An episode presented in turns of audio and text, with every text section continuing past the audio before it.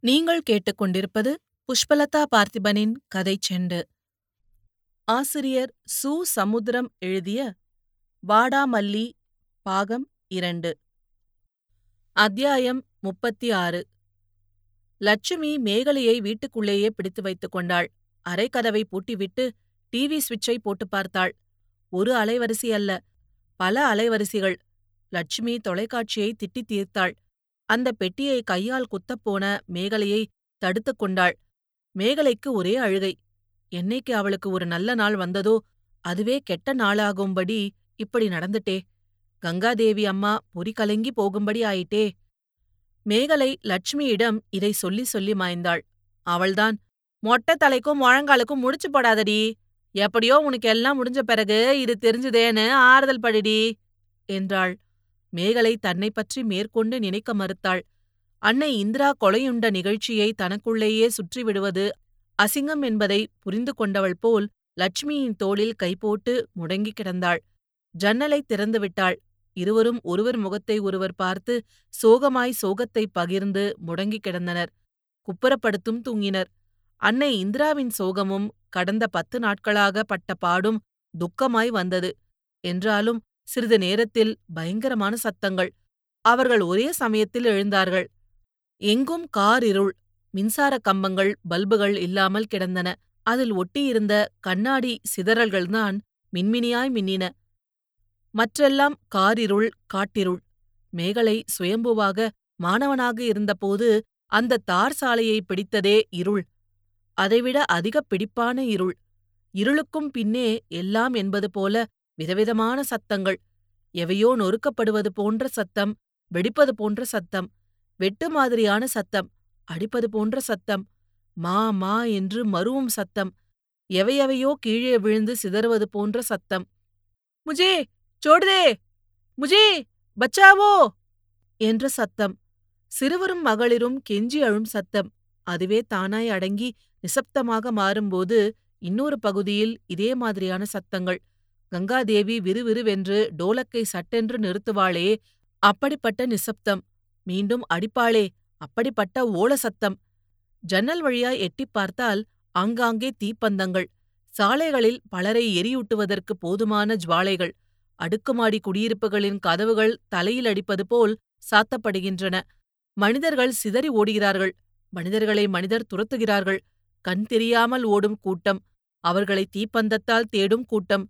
நாலு பேர் ஒரு ஜுவாலைக்குள் தூக்கிப் போடப்படுகிறார்கள்.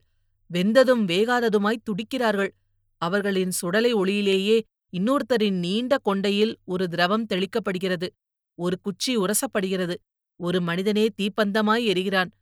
கும்பிட்ட கைகளுக்கு வெட்டு. காலில் விழுந்த தலைகளுக்கு காலாலே மோட்சம் கொடுக்கப்படுகிறது. மாடியிலிருந்து பலர் கீழே தூக்கி போடப்படுகிறார்கள். ஐயோ இது என்ன கொடுமை? எய்தவன் இருக்க அம்பை நோவானேன். அம்பை எரிந்தால் கூட பரவாயில்லை. இவை கூட அம்புகளாகலாம் என்று ஒவ்வொரு மரத்தையும் செடி கொடியையும் சின்னஞ்சிறு மலர்களையும் தீயிட்டு பொசுக்கினால் எப்படி? மேகலை கண்ணை மூடிக்கொள்கிறாள். அவளின் தானாய் கதறிய வாயை லட்சுமி மூடுகிறாள். இரும்படிக் கொலையில் இந்த ஈக்களும் சிக்கிக் கொள்ளலாம் என்ற பயம். அந்த பயத்திற்கேற்ப கண்ணுக்குத் தெரிந்த பல இடங்களில் பலர் கும்பல் கும்பலாய் வந்து டிவி பெட்டிகளை எடுத்துக்கொண்டு போகிறார்கள். பீரோக்களை தூக்கிக் கொண்டு போகிறார்கள். லட்சுமி சுதாரித்தாள். மேகலையை தோளில் சாய்த்தபடி ஜன்னல்களை கொக்கிப் போடப் போனபோது அந்த வெட்ட வெளியில் ஒரு உருவம் ஒட்டுமொத்தமான கருப்பு இருளில் வெள்ளைக்கோட்டு போட்டு இருப்பது போன்ற தோற்றம். பிடரியிலும் மோவாய்க்குப் பின்னாலும் இருளின் அடர்த்திகள். ஐ எம் இன்னசென்ட் மேனே நிராபரத் ஹூம் என்று தன்னை காப்பாற்ற சொல்லி ஒரேடியாய் அலரும் அவலக்குரல் அந்த உருவத்திலிருந்து வெளிப்படுகிறது. அபயம் கொடுக்க ஆள் இருக்கா? என்பது போல் அங்கும் இங்கும் பார்க்கிறது. அந்த உருவத்திற்கு சிறிது பின்னால் ஒரு தீப்பந்த கூட்டம் அரிவாள் கம்புகளோடு அது துரத்துகிறது. அந்த உருவமோ தனது சிவப்பு டர்பனை கீழே போட்டுவிட்டு தலைவிரி கோலமாய் அங்கும் இங்குமாய் ஓடுகிறது. முட்டிக்கால்களில் சிக்கிக் கொள்ளும் அளவிற்கான முடி உருளைக்கட்டை மாதிரியான உடம்பு ஒத்தைக்கு ஒத்தையாய் எவரையும் சமாளிக்கும் அந்த உருவம் இப்போது ஓடி ஓடி ஒவ்வொரு வீட்டு முன்னாலும் நிற்கிறது. நிற்கும் வீடெல்லாம் மூடிக்கொள்கின்றன. கேட்கும் காதுகளெல்லாம் செவிடாகின்றன. இதற்குள் ஒரு தீப்பந்தம் முன்னோக்கி தனித்து நகர்கிறது. ஒரு அறிவாள் அதன் பிடரியிலிருந்து சிறிது குறிவிலகி கீழே விழுகிறது. அந்த ஒற்றை தரப்பிற்கும் தீப்பந்த தரப்பிற்கும் இடைவெளி குறைகிறது. உடனே அங்கே காட்டு கத்தல்கள். இங்கே கத்த முடியாத ஓட்டம் குதிகால் ஓட்டம். ஜன்னலுக்கருகே நின்ற லட்சுமியை பார்த்து கையெடுத்து கும்பிடுகிறது. அவள் அதற்கு பதிலாக கதவை சாத்த முற்படுகிறாள். உடனே மேகலை அவளை பின்னால் தள்ளிவிட்டு முன்னால் வந்து ஜன்னல் கம்பியில் முகம் பதிக்கிறாள். பீச்சே ஆவோ? என்று சொல்லிவிட்டு ஓடிப்போய் அரை கதவை திறக்கிறாள். பிறகு கையை இழுத்து பிடித்த லட்சுமியை கீழே தள்ளிவிட்டு ஓடுகிறாள். பின்புற கதவருகே போகிறாள். கதவை சத்தம் போடாமலும் திறக்க வேண்டும். அந்த உருவம் அதற்குள் வெட்டுப்படாமலும் இருக்க வேண்டும். கதவு மெல்ல திறக்கப்படுகிறது. இதற்கு மேல் ஓட முடியாது என்பது போல் வெளியே பம்மி நின்ற உருவத்தை மேகலை தலையை பிடித்தோ தாடியை பிடித்தோ உள்ளே இழுத்து போடுகிறாள். பிறகு கதவை இழுத்து சாத்துகிறாள். அந்த உருவம் மூச்சு விடுவது நன்றாகவே கேட்கிறது. புயல் மாதிரியான மூச்சு. அவசர அவசரமாய் அவள் காட்டிய சமையலறைக்குள் போகிறது. இதற்குள் தீப்பந்த கும்பல் முன்பக்க கதவை தட்டுகிறது. எரியும் பந்தங்களின் அடிக்கட்டைகளால் கதவை இடிக்கிறது. லட்சுமி அரற்றுகிறாள் ஆனால் மேகலை அந்த லட்சுமியையும் இழுத்துக்கொண்டு முன்பக்கம் வருகிறாள். கதவை திறந்து அகலப்படுத்தி வைத்துக்கொண்டு என்ன வேண்டும்? என்று கேட்கிறாள். அந்த சர்தார்ஜியை அதற்குள் சமையலறைக்குள் நகர்த்திவிட்ட தைரியத்தோடும் சமர்த்தோடும் கேட்கிறாள். அந்த கூட்டம் அவளை மேலும் கீழுமாக பார்க்கிறது. ஆம்பளைகளே சர்தார்ஜி நண்பர்களுக்கு அடைக்கலம் கொடுக்க முடியாத போது இந்த அலியால் முடியுமா? என்று தன்னைத்தானே மார்த்தட்டிக் கொண்டு ஒரு மனிதன் போலான அந்த கும்பல் புறப்படுகிறது. மேகலை கதவை திறந்தபடியே வைத்திருந்தாள். அங்கே ஆடிய கூட்டம் வேறு பக்கம் ஆடப்போன போதுதான் கதவை பூட்டினாள். அந்த சமையலறைக்குள் போய் அந்த உருவத்தை முதுகை தட்டி நிமிர்த்திவிட்டாள் அதன் கையை பிடித்து எந்த நிர்வாண அறைக்குள் வெட்டுப்பட்டாளோ அங்கே கொண்டு போனாள். மெழுகுவர்த்தியை பொருத்தினாள். அது அணையப் போவது போல் சுருண்டு பிறகு வீறிட்டது. அறுபது வயதான சர்தார்ஜி. சொட்டை சொடக்கு இல்லாத கருமுடி. சிக்கல் சிடுக்கல் இல்லாத தாடி. ஆனாலும் அந்த ஒவ்வொரு முடியும் தனித்து ஆடியது. இரண்டு கைகளையும் ஏந்திக் கொண்டது. அதில் கண்கள் தாரை தாரையாக நீர் கொட்டின.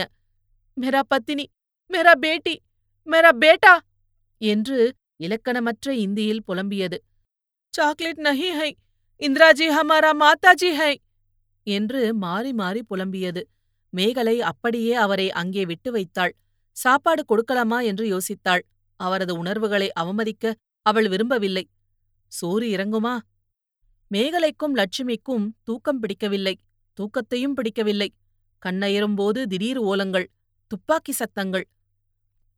மறுநாள் காலை வந்தது. சேவல்கள் கூட கூவ பயந்தன. மேகலை லட்சுமியையும் கூட்டிக் கொண்டு புறப்பட்டாள். சர்தார்ஜி கொடுத்த முகவரியை ஜாக்கெட்டுக்குள் வைத்துக்கொண்டு கதவை பூட்டிவிட்டு புறப்பட்டார்கள். இடையில் குஞ்சம்மாவும் மார்க்ரெட்டும் வந்தார்கள். அம்மா கங்காதேவியைப் பற்றி கேட்டால் இன்னும் வரவில்லையா? என்றார்கள். எதற்கும் நீலிமா இருக்கிறாளே என்று மேகலைக்கு ஆறுதல் சொன்னார்கள். அந்த நால்வரும் சர்தார்ஜி சொன்ன முகவரி இடத்தை தேடி தற்செயலாய் நடப்பது மாதிரி நடந்தார்கள். சென்னா மார்க்கெட் தான் கூப்பிடும் தொலைவுதான் ஆனாலும் கடவுளே இது என்ன? ஒரே ரத்த வாடை எருக்குழி போல் பிணக்குவியல்கள் கருகிப்போன தேகங்கள் பாதி வெந்த உடம்புகள் வயிற்றில் உள்ள மரண காயங்கள் தெரியாமல் சிரிப்பது போல் குப்புற கிடந்த குழந்தைகள் நிர்வாணமாய் கிடந்த பெண்கள் ஆங்காங்கே வாசல்களை இழந்த கடைகள் அங்கும் இங்குமாய் சிதறிக்கிடந்த விலை உயர்ந்த பொருட்கள் ஒரு லத்தி கம்பு கூட இல்லாத சூன்யம்.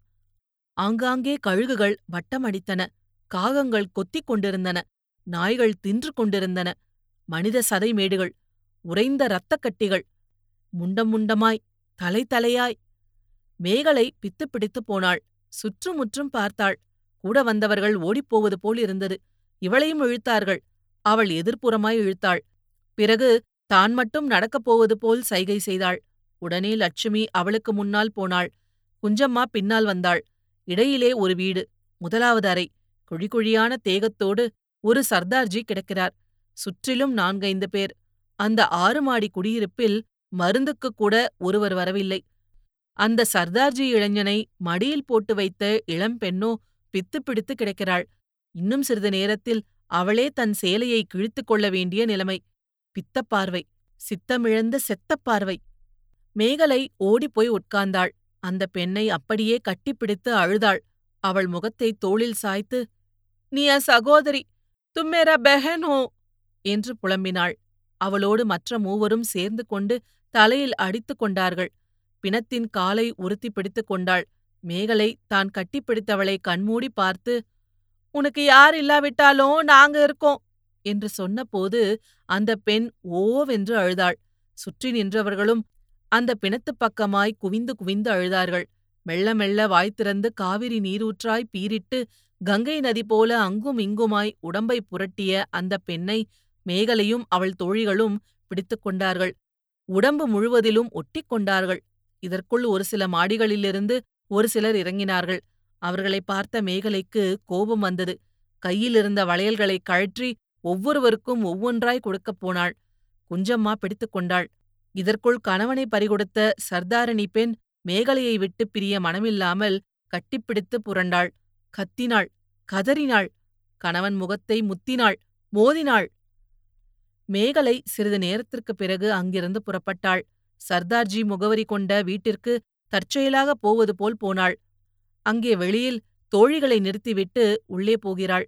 ஆளுக்கொரு பக்கமாய் சிதறிக் கிடப்பவர்களிடம் ஆப்கா பிதாஜி ஹர்பஜன் சிங் ஹமாரா கர்மே டீக் ஹே என்கிறாள். அந்த குடும்பம் கடைசி வரைக்கும் உயிரை கையில் பிடித்திருப்பது போல் அவள் வாயை பார்க்கிறது. டீக் என்றவுடன் விவரம் கேட்கிறது. பிறகு ஒருத்தி உள்ளே ஓடிப்போய் ஒரு நூறு ரூபாய் நோட்டை எடுத்து மேகலையிடம் நீட்டினாள். இப்படி வந்தது கோபம் அவளுக்கு. நாங்க ரூபாய் காசுப்பட்டு வரல. அப்படி ஆசைப்படுறதுக்கு நாங்க ஆணும் இல்ல பெண்ணும் இல்ல. உங்களுக்கு பணம் வேணுமானா கேளுங்க. இங்கேயே தாரோம். லட்சுமி அக்கா பர்சுல எவ்வளவு பணம் இருக்குது? கொண்டு வா. கூனி குறுகி போன சர்தார்ஜி குடும்பத்தை ஆறுதலோடு பார்க்கிறாள். பிறகு சுவரில் தொங்கிய சர்தார்ஜி படத்தை இவளே எடுத்து ஜாக்கெட்டின் பின்பக்கம் வைத்துக்கொண்டு புறப்படுகிறாள். இங்கே வந்ததுக்கு அத்தாட்சி. அந்த சர்தார்ஜி இதை பார்த்தால்தான் சாப்பிடவாவது செய்வார். மேகலை தோழிகளோடு திரும்பி நடக்கிறாள். இங்கிருந்தோ இரண்டு சர்தார்ஜிகள் ஒரு வீட்டை பார்த்து ஓடுகிறார்கள். அங்கிருந்து இரண்டு தாடி வைக்காத ஆண்கள் ஜல்தியாவ் ஜல்தியாவ் என்று குரல் கொடுத்தபடியே அவர்கள் பக்கமாய் ஓடிப்போய் அவர்களை இழுத்துக்கொண்டு தங்கள் வீட்டுக்கு கொண்டு போகிறார்கள். ஜன்னல் வழியாய் பார்த்த பெண்கள் சந்தோஷமாக தலையை ஆட்டுகிறார்கள். மானுட மரத்தின் கிளைகள் வெட்டப்படுகின்றன. ஆனாலும் அதன் வேர்பிடிப்பு நன்றாகத்தான் இருக்கிறது என்பது போன்ற தியாக பாதுகாப்புகள் சுயநல மறுப்பின் அடையாளங்கள் இப்படிப்பட்ட காட்சிகளும் சுயம்புவுக்கும் தோழிகளுக்கும் ஆங்காங்கே கிடைக்கத்தான் செய்தன. அவர்கள் அங்கும் இங்குமாய் சுற்றி தெருக்களின் பிணத்தோடு பிணமாய் கிடந்த அபலை பெண்களை கட்டிப்பிடித்து அழுதார்கள். அலங்கோலமாய் கிடந்தவர்களின் கால்களை சரிப்படுத்தி வைத்தார்கள். லேசு லேசான மனித நடமாட்டம் தெரிந்தது. இவர்களைப் பார்த்து பலர் வீதிக்கு வந்தார்கள். இவர்களிடமே விவரம் கேட்டார்கள். வன்முறை பெருத்தபோது மானுடம் சிரித்துப் போவதற்குக் காரணமான தெருவோருக்கும் உதவாத சிறிய வீணர்கள். வீணர்களில் ஒருத்தர் இவர்களிடம் கேள்வியும் பதிலுமாய் பேசினார். பஞ்சாப்ல இருந்து இந்துக்களை அப்படியே வெட்டி வெட்டி சர்தாஜிகள் ரயிலுல அனுப்பி வைக்காங்களாம். டில்லிக்கு தண்ணீர் கொடுக்கிற யமுன நதியில விஷத்த கலந்துட்டாங்களாம். டில்லியில் பல தொட்டில்களில் விஷத்த போட்டு கலக்கிட்டாங்களாம். கனாட் பிளேஸ்ல ஐம்பது பேர் செத்துட்டாங்களாம். இன்றைக்கு காலையில் பல இடத்துல ஒட்டுன போஸ்டர்ல படிச்சேன். தண்ணிய குடிக்கவே பயமா இருக்கு. ஆனா தாகம். உங்க வீட்ல பழைய தண்ணீர் இருக்குமா? கிடைக்குமா? மேகலை அந்த ஆசாமியை ஒரு புழுவை பார்ப்பது போல் பார்த்தாள்.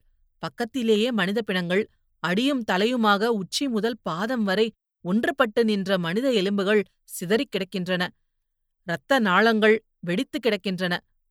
ஆனால் அவருக்கு தாகம். மேகலை அங்கும் இங்கும் பார்க்கிறாள். ஒரு தெருக்குழாய் அங்கே போகிறாள்.